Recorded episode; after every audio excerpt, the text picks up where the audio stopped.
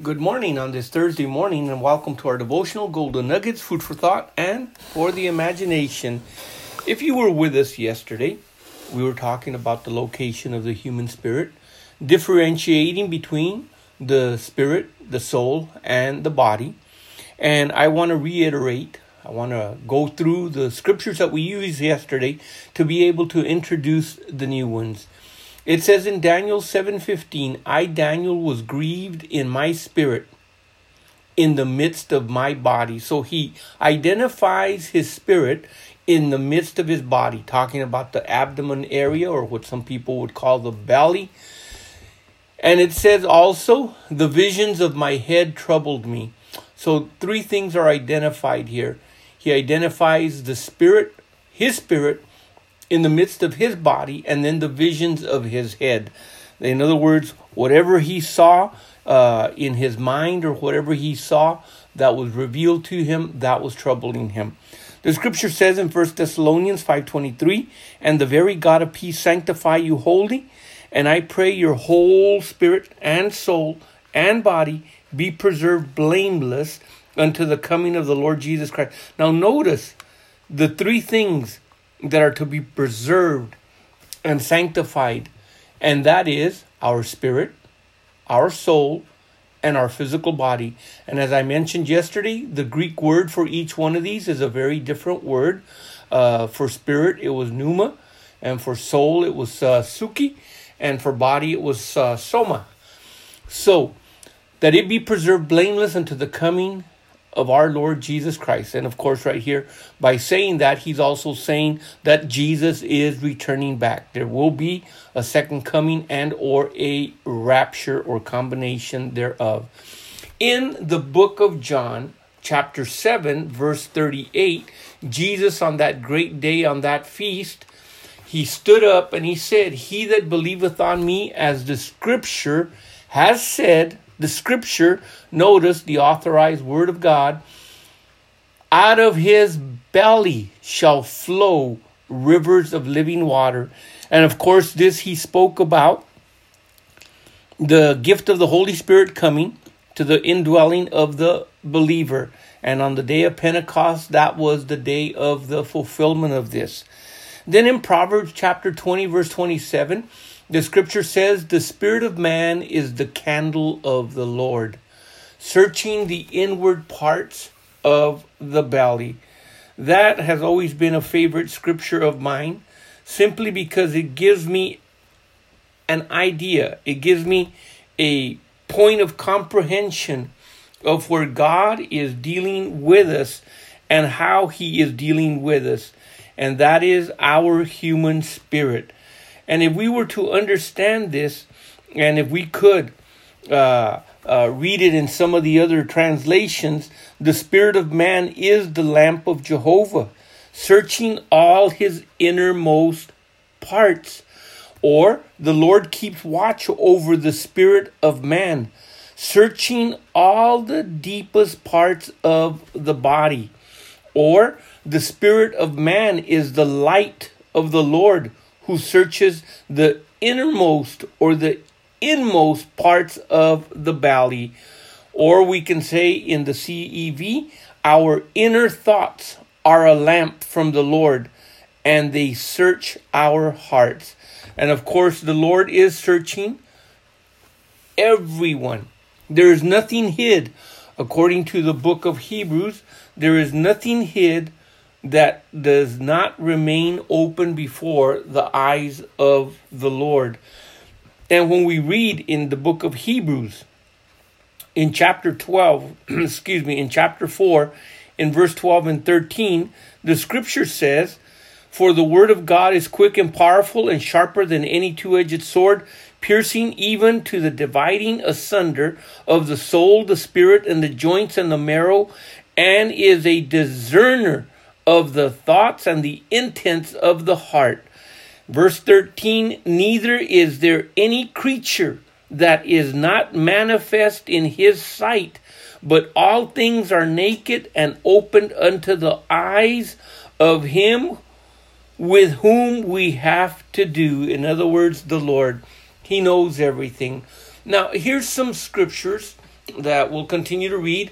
It says in Romans uh, 8 16, the Spirit Himself or itself beareth witness with our spirit that we are the children of God. And we have to remember that that witness, that that testimony, that verification is for an assurance into our lives that not only has God accomplished a certain work in us, but the scripture continues to teach us that God is still working in our lives on a daily basis. And that daily basis winds up being an opportunity for each of us to grow, for each of us to develop, because the further that we walk in the Lord, the more that we develop the inward man, the more we are renewed daily by day by day, the more we are being transformed into the image of Christ Himself. And that is one of the ultimate goals to be like Him. Not so much to just simply make it into heaven, but be like Jesus in every aspect absolutely possible. The scripture says that the Spirit self bears witness with our spirit that we are the children of God, or the Spirit Himself speaks to our spirits and makes us sure that we are God's children. And once again, I mentioned the word uh, assurance to assure us, or the Spirit Himself testifies with our spirit that we are God's children.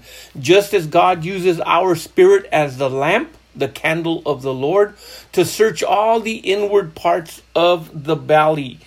The scripture continues, and if we were to continue reading this, it says in the book of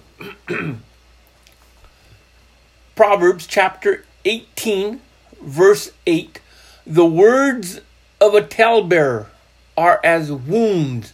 And remember how we've talked about giving voice to Satan, giving voice and an audience for someone to hear. So our words become very important and have to be very, very careful. Even in jesting and joking around, our words can slash and cut and make wounds that can last a very long time in people's lives, in their hearts, and even in their minds. So, words of a talebearer are as wounds. What is he talebearing? He is slandering. Whether it's true or not, it's a slandering of another person's life. And it says that those words that the talebearer speaks are as wounds that go down into the innermost parts of the belly. That's why there's a lot of people that are hurt and bitter. They lash out with such viciousness because almost, not comparing it to, but almost like a wounded animal, it just wants to fight back and defend itself from being hurt anymore. The pain sometimes can be probably almost unbearable, and the only way to do with it is lock it up down deep in the innermost recesses of our inner man, our heart, our spirit, and convert it into bitterness, into anger, into wrath, into hatred, into malice. All of these things are things that the scripture says that we are not to permit or allow. Even a root of bitterness. Notice, not a tree of bitterness, but a root Whenever you've, if you've ever experienced watching uh, little bean sprouts or, or, or a little plant grow, you've got that little shell encasing the two leaves that want to develop, but you have the little root that begins to develop first. And as that little root is developing and it begins to grow and begins to nourish itself, then it feeds the rest of the whatever it is that is growing. And in this case, if it's malice or if it's bitterness or if it's any of these things, that's why the scripture is so adamant in letting us know that we are not we are not to allow a root of bitterness to grow in our lives because it can really cause massive damage to an individual spiritual walk. In the scripture, we find quite a number of things uh, that are taught concerning avoiding some of these things. We're to be renewed in our mind. We're to be transformed. We're to be changed. We're to be uh, putting on the new man that is created after God in, in righteousness and in true holiness. Therefore, we are to put lying away, speak every man truth with his neighbor, for we are members one of another. Uh, and, and if we are to be angry, the scripture says, do not sin and don't let the sun go down. Do not give place to the devil, according to Ephesians 4.27. Do not give place to the devil. How are we giving him place? By voicing the thoughts and the arrows that he throws at us, those flaming wiles of, of, of fire that, that consume an individual once they take root inside the heart and begin to grow. So we have to be careful not to let any of these things develop in our lives. The scripture says, Let no corrupt communication proceed out of your mouth, but that which is good to the edifying, to you to the use of the edifying, that it may minister grace unto the hearers. And here's why because it will grieve the Holy Spirit of God. See, instead of being an instrument of blessing and our words bringing healing and hope and restoration and love and comfort and peace and edification, it brings destruction. And in bringing destruction, the Spirit of the living God in us is grieved because we become instruments of the very one that Jesus has already defeated, the one that he came to destroy his works and his destroy everything that he has done to come up against man and humanity and, and, and, and, and literally to wipe them out. So it says, if we go back to Proverbs chapter 18, verse 8, another translation says, The words of a slander are like delicacies they go down into the innermost parts of the belly. Yes, maybe a delicacy when you hear it, but afterwards it turns sour and bitter. Another translation says the words of a talebearer are as self inflicted wounds. They have gone down into the innermost parts of the heart. We're identifying the spirit man, the true man, the inner man, the man of the heart. Another translation says, the words of a gossip merely reveal the wounds of his own soul, and his slander penetrates into the innermost being. So, just from looking at these translations in the book of Proverbs, chapter 18, verse 8, we get an idea to the damaging effects in the realm of the spirit of words. And those words then in turn infiltrate and consume both the heart and the mind. And then they, like poison, are spread through the spirit of the air.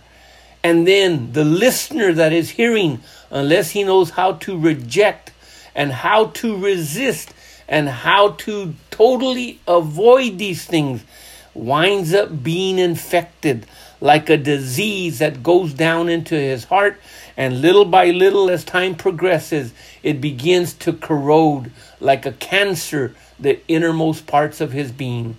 So, once again, remember, it is wise to keep our mouth closed and our ears doubly open to what the Holy Spirit wants to say and to be swift to speak what He says and slow to anger and slow to wrath and slow to malice and be of a forgiving spirit always.